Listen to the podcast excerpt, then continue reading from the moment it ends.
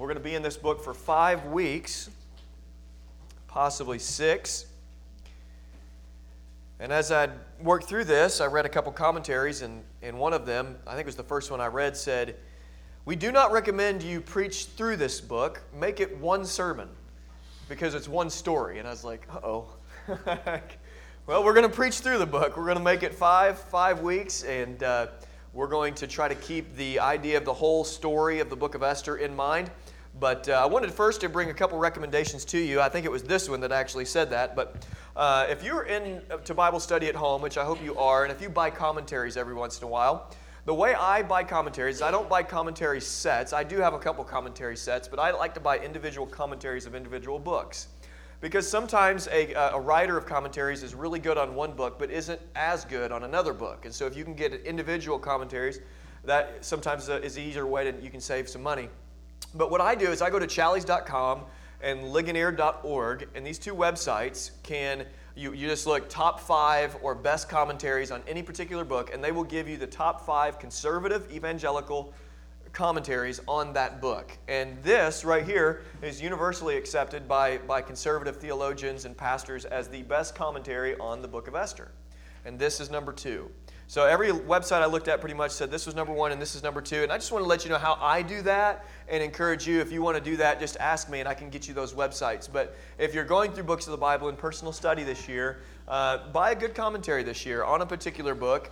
And, and the reason I love book, books and commentaries is, is that reading is one of the most humble things that you can do because you're giving somebody else uh, a monologue into your life. And you're saying, hey, the writer of this book or the writer of this book, you're, you're letting them speak into your life and just listen to what they have to say. You don't have to agree with everything, but you just get to listen. And so it's one of the most humble things that you can do because you're saying, I'm going to let you speak into my life, and I'm just going to read what you have to say about a particular book of the Bible. And so these two have been the go to commentaries for me as I've studied through this. Why don't we just go ahead and pray uh, one more time and ask for the Lord's help, and then we're going to get into the book of Esther. Let's pray. Father, we just uh, we thank you for this story and the, the, the sermon series, Hidden in Plain Sight, it's titled that because you are there on every page of this book, even though your name is never mentioned in the book of Esther. You're all over the place. And so help us to find you, help us to see you, the God who is there. You are there. You are present in this book, and you are working to save your people and to keep your covenant promises to your unfaithful Israel. And uh, Jesus, we thank you that you are faithful when we are faithless. And I just ask that Holy Spirit, you'd lead this time. Help me with this story to uh, just to clearly communicate it and help us to be encouraged and challenged by this, uh, by this woman in the story and by this man in the story and ultimately by your activity in and through them in the story. So just help us, and I trust, God, that you're going to. It's in Jesus' name we pray. Amen. Okay, Genesis chapter 11. God calls a man named Abram and says that through you, I'm going to bless all the nations of the earth. And through, your, through you, all the nations of the earth are going to be blessed. And you're going to have children, and your offspring, your descendants, are going to be as, as many as the stars are in the sky. Well, Abram and his wife Sarai had no children. In fact, she was barren. And so, for God to do this, it was going to happen, have to happen through miraculous means. It couldn't happen any other way. It wasn't going to be natural. She was in her, in her 90s, and 90 year old women, in case you don't know, can't have babies. And this was the case back then as it is today. Well, God ends up having the last laugh and names the boy tells the tells Abram and Sarah that they're going to name their children after they laughed about this news, as you would if you were in your anywhere beyond your 40s and, and you heard you're going to have a baby, probably or your 50s. The lady would be like, "Yeah, right." And uh, so Sarai laughed when she heard this news from Abram, and they ended up having this baby boy. God miraculously brought a baby boy, and his name was Isaac, which means the son of laughter. And so the people of God had their beginnings through a miraculous, uh, just through miraculous means. And so Abraham had Isaac, and Isaac would grow up and become a man. And Abraham would have uh, Ishmael as well, but Isaac would grow up and he would have children. And he had Jacob and Esau. And then Jacob later would get his name changed to Israel, and Jacob would have 12 children, and his 12, 12 boys, he would have more, more children, but he had 12 boys, and they would become the 12 tribes of Israel. And so the people of God were these 12 tribes of Israel. And now the people of God also have had their years of wandering. So they, when God called Abraham out of, uh, out of the land of Ur, he brought them into the prom- to what would be the promised land. And he told them, Your future generations are going to inherit this land here. But a big famine came, and Abraham had to go into uh, Egypt. And they went down to, they went down to Egypt, and then um, they were there, and then. Uh, the, the as the story goes, God, they had to go there, and then they went back. They ended up going back into the promised land. And uh, then, after being in the promised land, then there was the time of the judges, and then the times of the kings. And then, because of their rebellion, the people of God's rebellion in the, this promised land, uh, God told them, You're going to go into exile. And so, after Solomon and his son Rehoboam, the kingdoms of Israel split from Israel into Jerusalem, and there was a king Jeroboam, and then uh, Solomon's son Rehoboam. And after that generation, they get overthrown, and what ends up happening is Babylon comes and they overthrow Israel and they bring them into exile. And then the people of God are in exile for approximately 70 years. God made a promise to them I'm going to bring you back out of exile. And after about 70 years, uh, Nehemiah and, and Ezra, they end up leading this charge, and, and God's people get to go out of Babylon and they go back into Jerusalem and they rebuild the walls of Jerusalem and they end up going back into Jerusalem. Well, after that, this nation, this empire, the Persians rose up. You may have heard of King Xerxes the first and the Persian Empire. The Persian Empire would overthrow the Babylonian Empire. And in the Babylonian Empire, there were still exiles, Israel, God's people who had not yet gone back to Jerusalem. And so, what happened in Babylon is these people who were still Israelites, they were the Jewish people, they had not yet gone back to Jerusalem, they were still in exile beyond the 70 years, and the Persians came in, overthrow the Babylonians, and now the Persians are in charge of even the land of Israel, in, the, in charge of Jerusalem, and they take these exiles to the new capital city of the Persian Empire, Susa, S U S A, Susa. And this is where we find the book of Esther. There's new power. There's not, no longer the Babylonians. There's a new king, Ahasuerus, who's in charge. And now there is Esther and Mordecai, and there are God's people in the city, this capital city of Persia named Susa. And that's where we find ourselves this morning. And this is a story. This story, the book of Esther, is a story of love, it's a story of hate, it's a, it's a story of heroes and villains. There are ups and downs and twists and turns. And everybody loves, everybody loves a good story. You hear a good story, children love hearing stories, adults love hearing stories. That's why we continue to watch movies and read books. And this story specifically spans 10 years in time. So, from the beginning of the book of Esther to the end of the book of Esther, there's a 10 year period. So, it's a 10 year process. And it tells this story of God's people living in exile, facing a threat of annihilation, which we will get to in chapter 3 and 4. And in the face of death, when this judgment of God's people would come down, because of a wicked man, Haman, there ends up being a great exchange. And so, through the courage of Esther and her cousin Mordecai, instead of God's people being killed, there was this great exchange, and God's people would end up killing, instead of being killed, they would end up being the ones who did the killing, and God brought judgment to 75,800 of his enemies. And so it's a pretty miraculous story. The book was written, this book, the book of Esther, was written to remember this deliverance. And so God's people, since the time that they were delivered, have been celebrating in the festival of Purim. And they do this, it's happening this year to this day, in March of 2019. That, that feast is still happening, and the book of Esther is still read by Jewish people up to this day, remembering this saving moment where God saved his people through Esther and through Mordecai. And the book has some interesting omissions in it. Some things that you would expect this book to say, it doesn't say. For instance, the book never mentions God. There's not one mention of Yahweh in the entire book. There's no mention of his law or his promises. Not one mention of his law or his promises. Esther and Mordecai never pray in this book. And they never externally observe God's laws.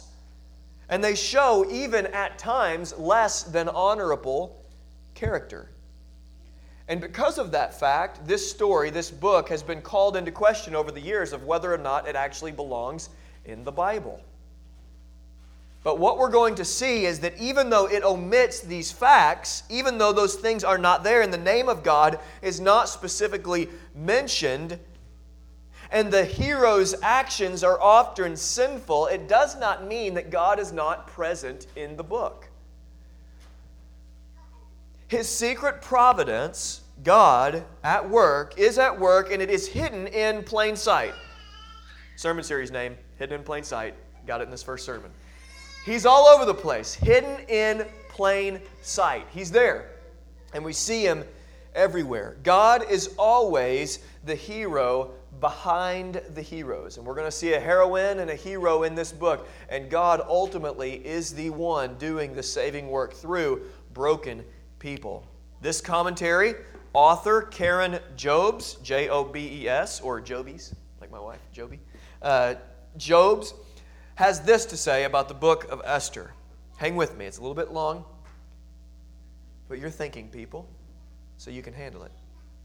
The book of Esther is perhaps the most striking biblical statement of what theologians call the providence of God. When we speak of God's providence, we mean that God, in some invisible way, governs all creatures and actions and circumstances through the normal and the ordinary course of human life without the intervention of miraculous events. Not to exclude miraculous events, but just normal everyday life. When it seems like God is not working, He is working. The book of Esther is the most true to life biblical example of God's providence because it seems like God is absent. Even the most pagan corner of the world, God is ruling all things to the benefit of his people and the glory of his name. Even when his own people, like Esther and Mordecai, make decisions that come from ambiguous motives at best, or perhaps even outright disobedience, God is still providentially working through those things to fulfill his covenant promises. Surely Romans 8:28 is a New Testament summary of the message of the book of Esther.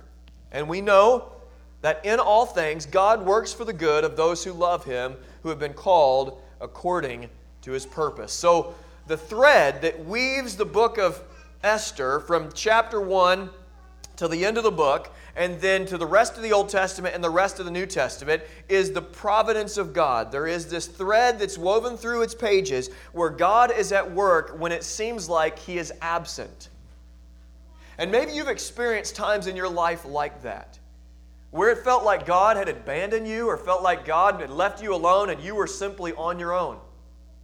And the book of Esther is going to remind us we are not alone. These ordinary, everyday activities that feel so arbitrary and meaningless are not meaningless. God is at work in our lives. And the question that's presented in this book is Will God preserve his people? Will God preserve his people? Will he keep his promises to unfaithful Israel? And what we see in the land of Susa is that Mordecai even encourages Esther to hide the fact, you will see this in a bit, that she is a Jewish woman. And that means it required her to not worship publicly. And so the unworshiping people in the land of Susa, in a pagan nation who had not now visibly been worshiping God, will God be faithful to them even in their unfaithfulness? Will God preserve them? Will He keep His covenant promises? Does God have a plan? Is He active when it seems like He is absent? Or are the deists, agnostics, and atheists right? Are we on our own? In this world. And there's some more facts about the book that I think will be helpful for us. Uh, this story takes place in actual real time history. It really took place. These things aren't just mythical things that are written in, a, in, pages of a book for us to read and consider and get some nice, cute lessons about. This happened in history. It happened during the reign of King Ahasuerus of the Persian Empire. He reigned from 485 BC to 460, 462 BC.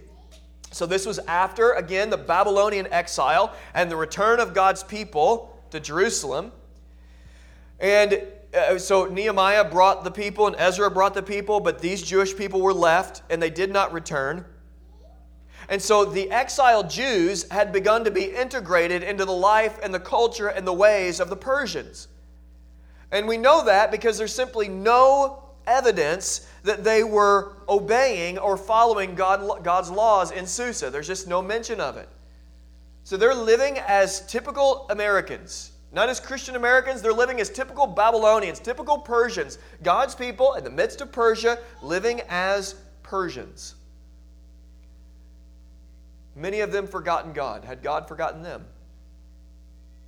So when the Jews came under the threat of annihilation due to mean old Haman, would God do something about it? Well, He does. Turn your eyes to verse 1 through 9. Now, in the days of Ahasuerus, the Ahasuerus who reigned from India in Ethiopia over 127 provinces, in those days, when King Ahasuerus sat on his throne, his royal throne in Susa, the citadel, in the third year of his reign, he gave a feast for all his officials and servants. The army of Persia and Media, the nobles and the governors, of the provinces were before him, and he showed the riches of his royal glory and the splendor and a pomp of his greatness for many days, a hundred and eighty days. And when these days were completed, the king gave for all the people present in Susa, the citadel, both great and small, a feast lasting for seven days in the court of the garden of the king's palace. There were white cotton curtains and velvet hangings fastened with the cords of fine linen and purple to silver rods and, uh, and marble pillars and the couches of gold and silver on mosaic pavement of that P word, marble, mother of pearl, and precious stones. Drinks were served in golden vessels, vessels of different kinds, and the royal wine was lavished according to the bounty of the king. And drinking was according to this edict. There was no compulsion. For the king had given orders to all the staff in his palace to do as each man desired. Queen Vashti also gave a feast for the women in the palace that belonged to King Ahasuerus. So this is um, this scene that we get in these first nine verses. Think the Great Gatsby. Okay, you remember that the, the, the it, apparently it's a book, but there was a movie that came out a few years ago and these Gatsby parties in the book and in the movies are these epic parties. They're like Solomon's parties, or at least they're, they're parodies of Solomon's parties. And these parties are massive. It's like spare no expense, invite everybody you know. it, it is hedonistic, it is, it is do what you wish um, kind of parties. And this party that this king, Ahasuerus, threw made those parties kind of look like a uh, family get together for a one year old birthday party. This party went on for 180 days. 180 days of partying. Hey, what are you going to do tomorrow? Well, I'm going to sleep a little bit and then I'm going to wake up. I'm going to drink all day long. I'm going to do whatever I want to do and then until I pass out and vomit and then I'm going to do that again and we're going to do that for 180 days. 180 days. And so the king wanted to show how powerful, how rich, how wonderful, and how glorious he was, and how compassionate he was, not just to the nobles, not just to the governors, and not just to the, the warriors that were fighting for the army. He opened it up after all of that and said, Now, you poor, you paupers, you get to get on in this too. These golden cups aren't just for us, these are for you. And so you have all of the city of Susa here partying hard. And I think we have to assume that the people of God were in this hedonistic behavior as well. This whole city, for the whole province, rich, poor, wherever, whoever you were, you were in on this thing. Can you imagine the smells going on in that city? Whew. Goodness gracious, I am thankful for the day that I was born and the age that I was born because I really appreciate hot water for showers and indoor plumbing. Anybody else? Amen. Amen. It was elaborate, kind of like King Solomon, and then we find Queen Vashti is introduced in verse 9, and she was in charge of the women's ministry. and had a party going on for the girls. It was a whole lot more than K cups.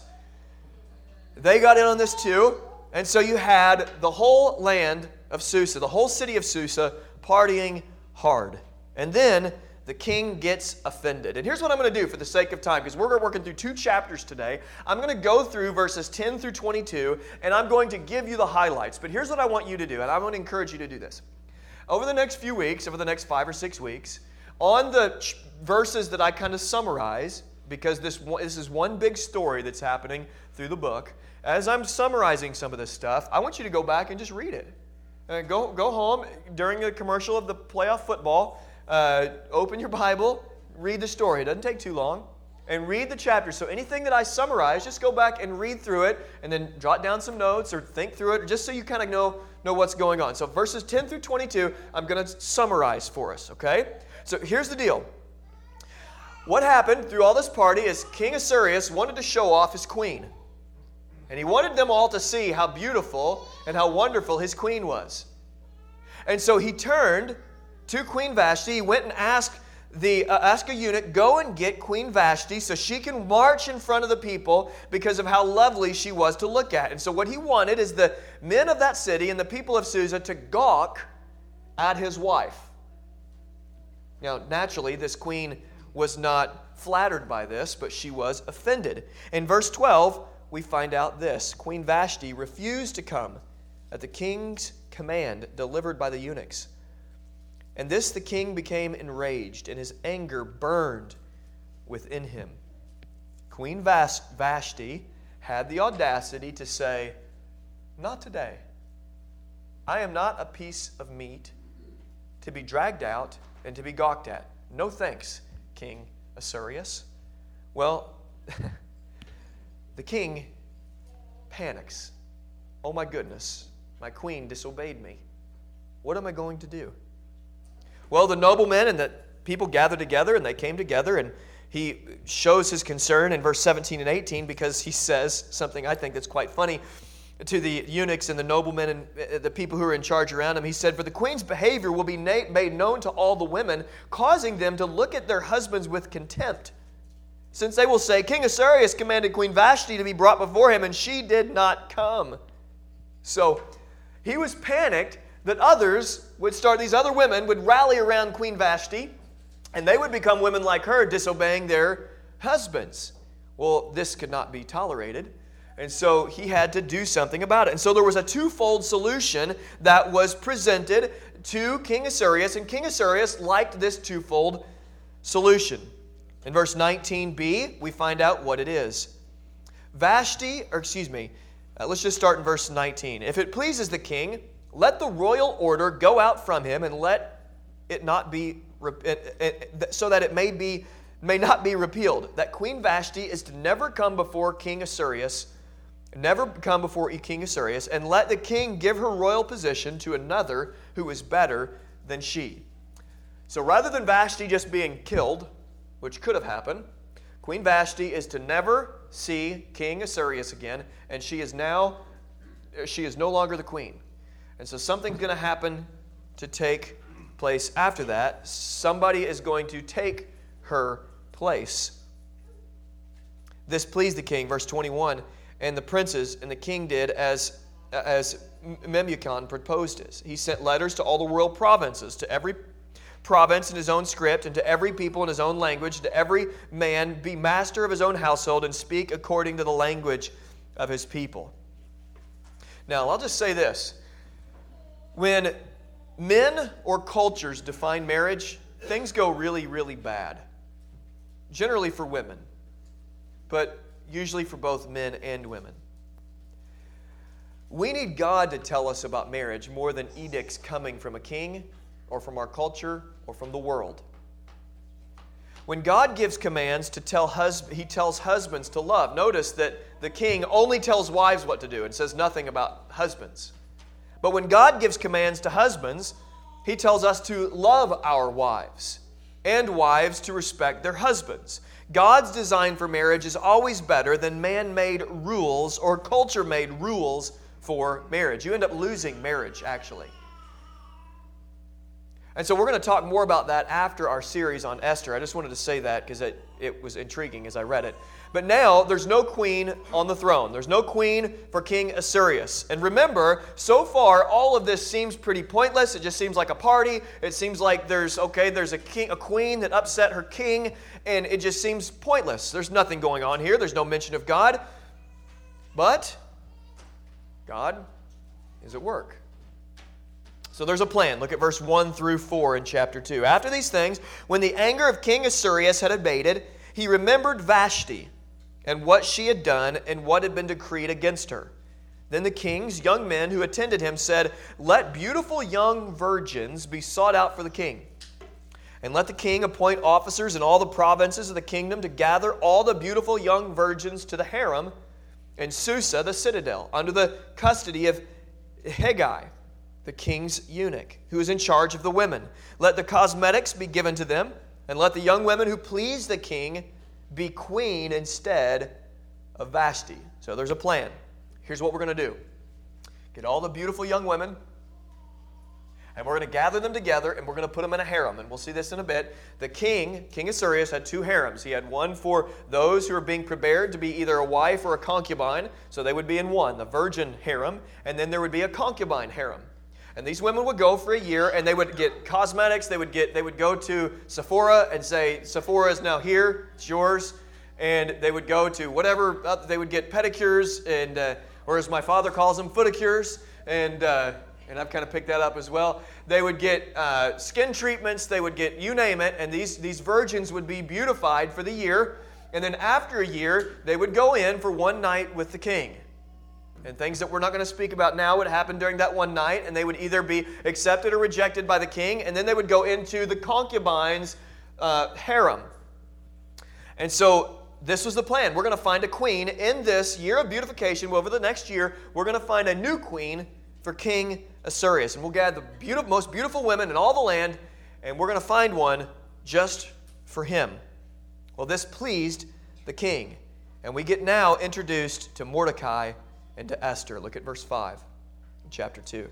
Now there was a Jew in Susa, the citadel, whose name was Mordecai, the son of Jair, son of Shimei, Shimei son of Kish, a Benjamite, who had been carried away from Jerusalem along with the captives carried away with Jehoiakim of Judah, whom Nebuchadnezzar, king of Babylon, had carried away.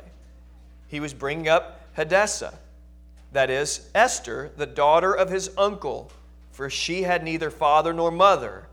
The young woman had a beautiful figure and was lovely to look at. And when her father and mother died, Mordecai took her as his own daughter. So when the king's order and edict were proclaimed, and when many young women were gathered in Susa, the citadel, in custody of Hegai, Esther also was taken into the king's palace and put in custody of Hegai and had charge of the women, who had charge of the women. And the young women pleased him and won his favor. And he quickly provided her with her cosmetics and her portion of food, portion of food. And when the seven young men or women from the king's palace and advanced her and her young women to the best place in the harem. Esther had not made known her people or her kindred, for Mordecai had commanded her not to make it known. And every day Mordecai walked in front of the court of the harem to learn how Esther was and what was happening to her. So now we're introduced to the first two Jewish people in the story. Mordecai. Mordecai was a Benjaminite. Benjaminite.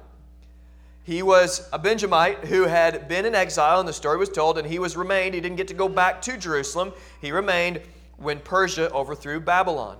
And he was raising his cousin Esther. So he was not Esther's cousin. I admit, as I studied this, I thought I always thought he was her uncle. He is her cousin raising his younger, uh, his younger cousin. And Esther was a beautiful woman. So if you just think about it, every culture has standards of beauty. And every culture has what a, a, a good looking woman and a good looking man in every single society, and that's always going to be the case. And this woman, by every definition of what it looked like to be a beautiful woman in Susa, she was objectively pretty. She was very, very pretty woman. And so she caught the eye when the eunuchs went out looking for these pretty women. They saw that one right there, and they went and said, You're coming with us.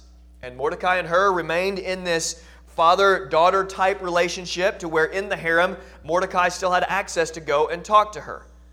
And the king, we find out, did like Esther. In verse 9, we're told that uh, uh, the young woman pleased him and won his favor. So, they're out of this harem of virgins, she and seven other women rose to the top. And she got all the benefits of being the most beautiful woman in this harem, and she got all the best cosmetics. Again, she got whatever, probably stuff that's even better than Sephora. It's probably out there. Okay? She got all of that and all the women's stuff, the best of the best, because she was the most beautiful of the most beautiful in the harem. She rose to the top, the king's favorite. But she had with her, she had carried with her in her back pocket a secret that nobody knew about. She was a Jewish woman. And Mordecai told her, Esther, whatever you do, don't tell anyone that you are Jewish. Don't tell them. You got to keep it secret. Mordecai told her to hide. Now, this is interesting because we notice a few things about Esther and Mordecai. That at times, although Esther and Mordecai, at times we need to emulate them to the positive. There are times through this book, we have a tendency with the book of Esther because uh, with, with ladies, bad people say that the book, the Bible, is anti women. It is not at all, it's very pro women. But they want to look and celebrate, say, look at Esther, and they make her just this moral example, and look, she's awesome, and you're a queen too, and rah, rah, rah. Goodness, ladies, be more of a woman than that kind of nonsense, okay? Esther, she, had, she was a normal woman. She was a heroine who was just like you. She, she wasn't morally superior to everybody else. She didn't walk around with all the right answers. She didn't hit the ball out of the park every time. She made some mistakes, and at times she was embarrassed of her nationality. She was embarrassed of her God. When Mordecai told Esther to keep it a secret, she agreed. And they, at times, Mordecai and Esther both display less than honorable character. And we're going to see that as we go through this book, that some of Esther's behavior will shock you. Some of the character of Mordecai is going to shock you. And this is just one example of that fact. To hide the fact that Esther was a Jewish woman would necessitate her willing participation in pagan beautifying practice and pagan culture. The very thing God told his people not to do in the promised land. Unlike Joseph, Daniel, Shadrach, Meshach, Abednego, who said, We will not bow the knee.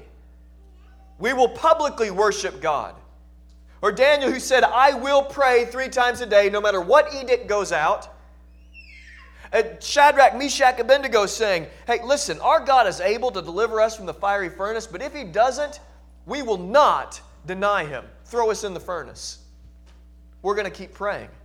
But here is Mordecai, and here is Esther, hiding the fact, requiring them to participate in pagan practices we have to ask some serious questions about this woman. She is a woman just like, a, she's just a normal woman. Esther and Mordecai would not publicly honor and worship the Lord. She would eat food sacrificed to idols, and now she would not worship God visibly. And yet, God used Esther and Mordecai.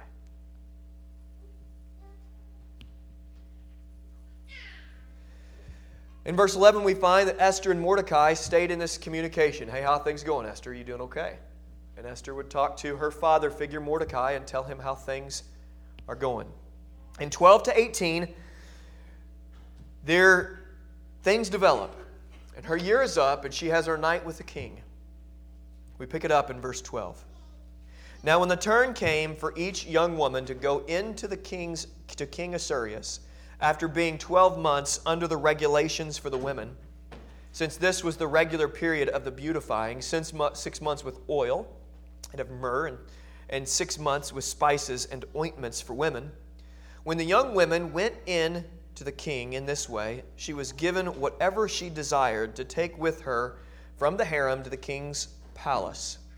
In the evening she would go in, in the morning she would return the second harem in custody of Shaashaz, something, the king's eunuch, who was in charge of the concubines. She would not go into the king again unless the king delighted in her, and she was summoned by name. It keeps going, verse 15. When the turn came for Esther, the daughter of Abihail, the uncle of Mordecai, who had taken her as his own daughter to go into the king, she asked for nothing except what Hegai, the king's eunuch, who had charge of the women, advised. Now Esther was winning favor in the eyes of all who saw her. And when Esther was taken to King Ahasuerus into the royal palace in the tenth month, which is the month of Tebeth, the seventh year of his reign, the king loved Esther more than all the women. And she won grace and favor in his sight more than all the virgins, so that he set the royal crown on her head and made her queen instead of Vashti. Then the king gave a great feast for all his officials and servants. It was Esther's feast. So he granted remission of taxes to the provinces and gave gifts with royal generosity. So, after a year of beautification and preparation in the virgin's harem, remember the second harem is the concubine harem. Now it's Esther's turn. And commentators are split on this, and I, I, I want to be careful Esther so pleased the king that night, whether it was through sensuality or whatever, or maybe not, he made her his wife and queen that very day. And now Esther is married to a pagan king, something that God strictly prohibits. It's direct violation against God's law. And you may say, yes, but she was forced to do this. She had no other option, she had no other choice. But Joseph, Daniel, Shadrach, Meshach, and Abednego, they were forced to do some things also. And they said, Over our dead body. She had a choice in this. But what we find out about this woman, even though we don't exactly know everything that went on that night, Esther is a woman who has her ups and her downs.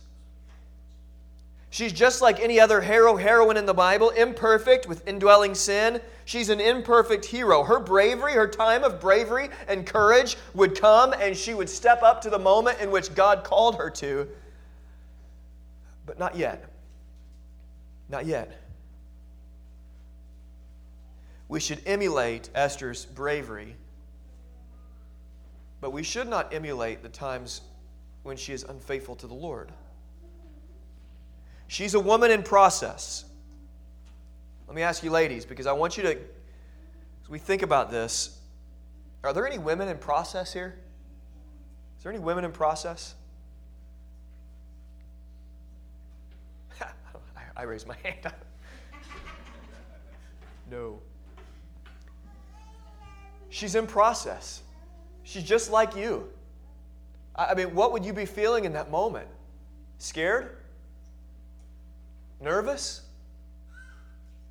Panicky? Emotional? Not knowing up from down or right from left or right from wrong? Powerful man wanting you, seeing you as beautiful? Liking you and getting your attention from him more than any other woman in the harem? You have the eye of Xerxes, which is Ahasuerus, that's his other name. You have the eye of Xerxes upon you. And here is Esther now the queen. And then in 19 through 23, we see this kind of a twist of, of providence. What ends up happening in 19 through 23 is that Mordecai and Esther, we find out, still are able to maintain this relationship. Verse 19, it says this Now, when the virgins were gathered together a second time, Mordecai was sitting at the king's gate. Esther had not made known her kindred or her people as Mordecai had commanded her. For Esther obeyed Mordecai just as when she was brought up by him. In those days, as Mordecai was sitting at the king's gate, Bigthan and Teresh, there's a name for your child if you're looking for Big, Bigthan, Bigthan, uh, and Teresh, two of the king's eunuchs who guarded the threshold, became angry and sought to lay hands on the king on King Ahasuerus. It came to the knowledge of Mordecai, and he told it to Queen Esther, and Esther told the king in the name of Mordecai. When the affair was investigated and found to be so, the men were both hanged on the gallows, and it was recorded in the book of Chronicles, the presence of the king. Mordecai is now brought into the story. And Mordecai is now going to play a central role in this story in the book of Esther. He will be used by God as well. This is a story about how God uses both Esther and Mordecai to save his people from destruction. Mordecai shows great concern and he cares about Esther, and we'll find out that he cares about the Jewish people's preservation. And his role will show us and give us a glimpse of Christ in the book of Esther. We're going to see Christ themes through this. Now, so as we set the stage today, what, what are we to make of all this? Eh, what is this going to be about? Let, let's, let's try from chapters 1 and 2 to get a summary statement. Let's get a summary paragraph. And then let's try to ask the question what does this mean for us? What we just talked about today, what does this mean for us? What implications are there for us from chapters 1 and 2? Let's first start with a, a, summary statement of kind of what we, we talked about today. This book is not a story about a perfect, godly woman. She's a woman with ups and downs. Esther sins and does not seem all that zealous for the worship of God. At times, she should be emulated, as we stated before, for her bravery. At other times, we must learn from her, mistakes and sins. This is the story. This is a story. In the end, this is a story of God's providence and power. He accomplishes his purposes even in pagan Persia. God was at work in this decade when God seemed absent. And when God seems absent now, he is present. So, what does this mean for us? Okay, here, here's some good news. Uh, God uses imperfect people. Anybody else happy about that? If, if you're in Christ, you're counted perfect. You're counted righteous before a holy God. You must be perfect as your heavenly Father is perfect. When we talk about perfect language, I want to be careful to distinguish two aspects of perfection that I'm talking about here. To, to come to a holy God, you have to perfectly obey God's law, perfectly. Okay? Jesus came to do that in your place, in the place of sinners for the glory of God. He obeyed God's laws perfectly. Therefore, for those who have repented and believed in Jesus, you have a credit of perfection over your life. Perfect. Perfect. You're counted perfect. But you are not yet actually perfect. And that's evidenced in your life. If you claim to be perfect, say, No, I'm actually perfect. I'm actually a perfect person. Except for the fact that you're a very much a liar. Because you're not perfect. God only uses imp- actually imperfect people. So if you come to church and you think, well, there's a bunch of goody two shoes, perfect people around, um, no. There should be moral change in us. We should be wanting to be more Christ like and growing in Christ like humility. There should be growth in obeying God. But for the rest of our lives, we will always remain actually imperfect. God only uses that's that's who he has to work with here. We are imperfect people. Esther was an imperfect woman. So we are in good company. Mordecai was an imperfect man. We see how vicious later on. We see revenge rise up in Esther and Mordecai to a degree that it's going to make us feel a little uncomfortable. And so she's an imperfect woman. God only uses imperfect people Mordecai, Esther. And the best of us are a mixture of indwelling sin and the presence of the Holy Spirit. Nobody in here gets to escape this fact. You are in a spiritual war. In a spiritual war. The flesh and the spirit are at war within you. And there are two things that are going on in you when we want to grow this year in 2019. You want to become a better person, a more Christ like person. Here's what's going to happen, I promise you. If you want to change, you better be geared up for a war. Eh, our personalities need to change. It's not just behaviors that need to change, who we are needs to change. And if who we are is going to change, attitudes, characters from the inside out, you better be geared up for war. Uh, the war, the enemy hates you, and the flesh inside of you hates you. And the Spirit of God is in us to continually remind us of Jesus. There's no condemnation. There's no condemnation.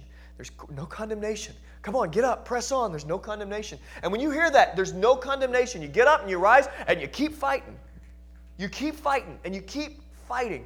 But you have this mixture, and we see this in the book of Esther. There is this mixture of pure motives and wrong motives all over the place. But here's what we know failure in the battle does not disqualify us from being used by God. At times, you go through a season in your life and it feels like, man, you are uh, victorious. You are overcoming sin. Your Bible reading plan, you are up to, you're up to snuff in that. I mean, the, the books you've read, you've already read five books this year and it's only the 6th of January. You're flying high. You're not even going to go home and watch football. You're going to go home and pray today. I mean, you're doing really, really well. There's going to be times that you feel like that. And here's what I promise you this year there's going to be times you're going to feel like you're getting your butt kicked. trying to, um, we're teaching Ransom to not say B U T T, so sorry about that. Um, for name calling, because he calls people that name all the time. But actually, we can call it that, but not name calling. So, there's going to be times where it's going to feel like that, where you're getting it handed to you. And you need to be reminded, we need to be reminded that failure does not quali- disqualify us from being used by God. Life is full of ups and downs and then choices that we make. There, sometimes things happen to us. That's what life is. There are times that it feels like, it truly will seem like God is actually, you feel His tangible presence in the room right now with you, and you feel it deep down in your heart, this great joy that's just overflowing. And it's like this moment of joy is about to burst inside you. I'm so excited. Life is so good. God is good. Grace, Jesus, family, fish. You catch your fish. Yes. And then there's going to be times this year, feels like God's absent and two months, three months, six months, where you're crying out in the Psalms, God, where are you? You feel so far from me. Where are you? And the pages of your Bible are going to be bent up, and they're going to have those spots on it because your tears are going to be right on the pages. And you're going to feel like God's abandoned you. And the book of Esther is going to remind us that when it seems like God is absent, He's at work. Hang in there. He's not abandoned His people, and He will not abandon you. Even if you are faithless right now, He is faithful. He will not abandon His people. When we are faithless, He is faithful. The book of Esther shows us this. God did not use Esther because of Esther's moral superiority. God used Esther because he was gracious to her and she was available. What we see in this book is a story of God's grace to his undeserving people. God saves. He truly does save his people, and then he empowers his people to overcome their enemy. Not only were they not destroyed and killed, they killed 75,000 people. He empowers us. He doesn't just deliver us, but he now empowers us to overcome the enemy. God was faithful to Esther and Israel because Jesus and his future faithfulness. This is the very nature of the gospel. There is a difference between Esther and Mordecai and Jesus. Esther and Mordecai, heroes. Jesus, the hero. The capital T H E, capital H E R O, the hero behind every hero or heroine in the Bible. Jesus, the real thing, the real deal, the real keeper of the covenant, who didn't back down and shrink back with God's law because of the pressure of Susa or Persia or Rome or the Phyllis or, or the uh, Pharisees or Sadducees. He is the one who didn't shrivel up, but visibly obeyed God even to the point of death, the real hero, the real Savior. And you, like Esther and Mordecai, me, like Esther and Mordecai, we're a mixed bag. Breaking God's law, there's no excuse. We deserve to be punished for our sins, deserved to be punished. If you're not a Christian, there's a reason that you feel shame. If you are a Christian, there's no reason to feel shame. If you are not a Christian, there's reason to feel shame. If you're not a Christian, don't ignore that shame as if shame in this life Pop psychology will say if you're experiencing shame, it's a psychological problem. No, it's not. It's a spiritual reality. People experience shame because, I'm not talking about being sinned against shame. You shouldn't feel shame for being sinned against. But you feel ashamed for your actions, you should. That's conscience, and that's God reminding you that you are broken and you are sinful and you have sinned against God. But there is hope. Jesus lived and obeyed his heavenly Father perfectly. Imagine if you're, okay, when, when Ransom obeys, when I just see him take his dirty socks and put them in the laundry, I, it's like a celebration happens in the house. Oh, yes, here's an M&M. You know, way to go, buddy. I'm proud of you. You know, you picked up your dirty clothes. And some of you wives are thinking that about your husbands, right? Not me, I've got that mastered. We celebrate when our children, just these small acts of obedience. Like, oh, yeah, oh, when a father sees his son obeying, I'm so proud of you, boy. Way to go. I'm proud of your compassion, your love, yes. Your, your ability to stand up for what's right. That's awesome. Jesus obeyed his heavenly Father perfect. Perfect. Putting his socks where they're supposed to go, or his dirty sandals by the door where they were supposed to go. Every moment of every day.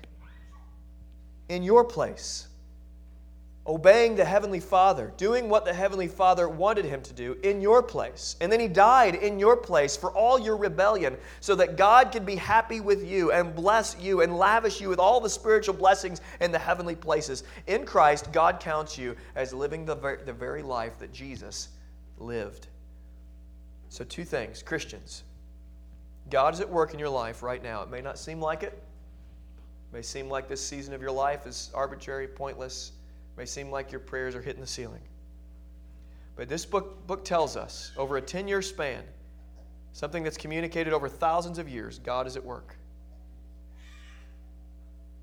In your eternity and in your milliseconds, God is at work.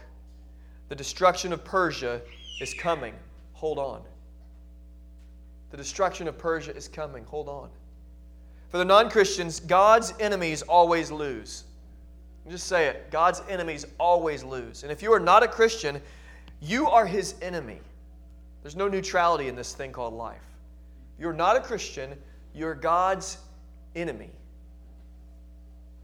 But he loves you, he loves his enemies.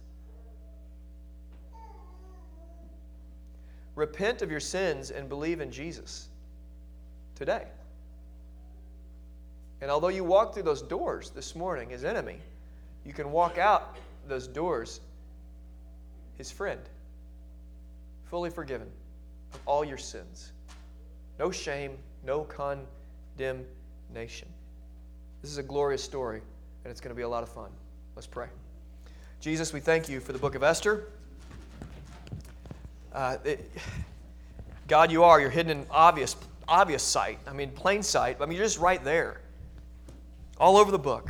Help us as we go through this. Just like we, we're just walking a dirt road, just like Esther and Mordecai, we're just, just like them, commoners. Called to do something incredible. God, just do a work over these next five weeks. Just, just work. Help us as we study this book. Do a work in us even now. Holy Spirit, I trust that you'll lead. In Jesus' name we pray. Amen. Let's stand and we'll sing. And if you want to pray about anything that I'm up here, I would love to pray with you, or you can pray with a friend.